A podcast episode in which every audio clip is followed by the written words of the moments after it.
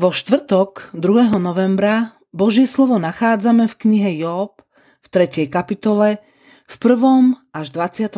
verši takto.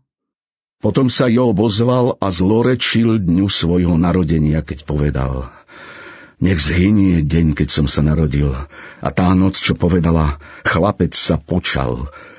Nech stemnie ten deň, nech sa on nezaujíma Boh z hora, nech naň nezasvieti ani lúč svetla, nech si ho kúpi tma, nech na ňom spočinie tieň smrti.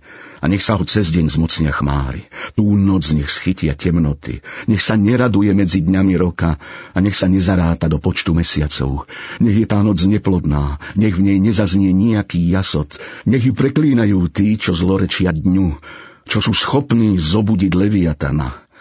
Nech sa stemnejú jej večerné hviezdy a nech márne čaká na svetlo, lebo ho neuvidí, ani keď ranná zora otvorí viečka, pretože mi neuzavrela brány materského lona a neskryla predo mnou trápenie. Prečože som sa nenarodil mŕtvy? Nezahynul som len, čo som vyšiel z lona matky. Prečo ma vzali na kolená a na čo ma nadájali prsia?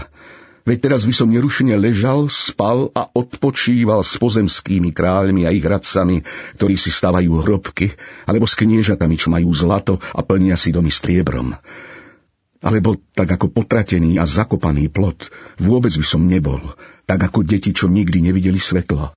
Tam bezbožníci prestávajú zúriť a odpočívajú vysilení. Všetkým väzňom tam dajú pokoj, nepočujú hlas dozorcu.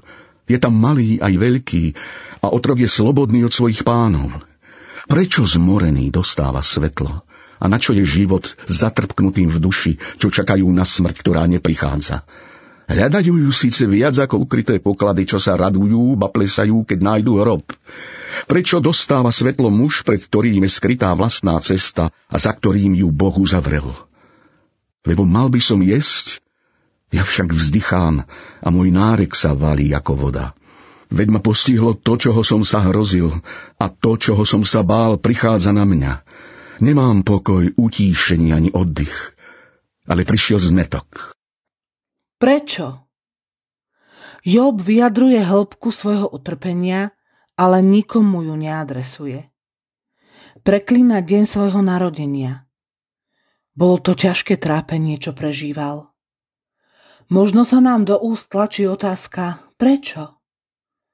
Keď je pán Boh milujúci, prečo musel Job tak trpieť?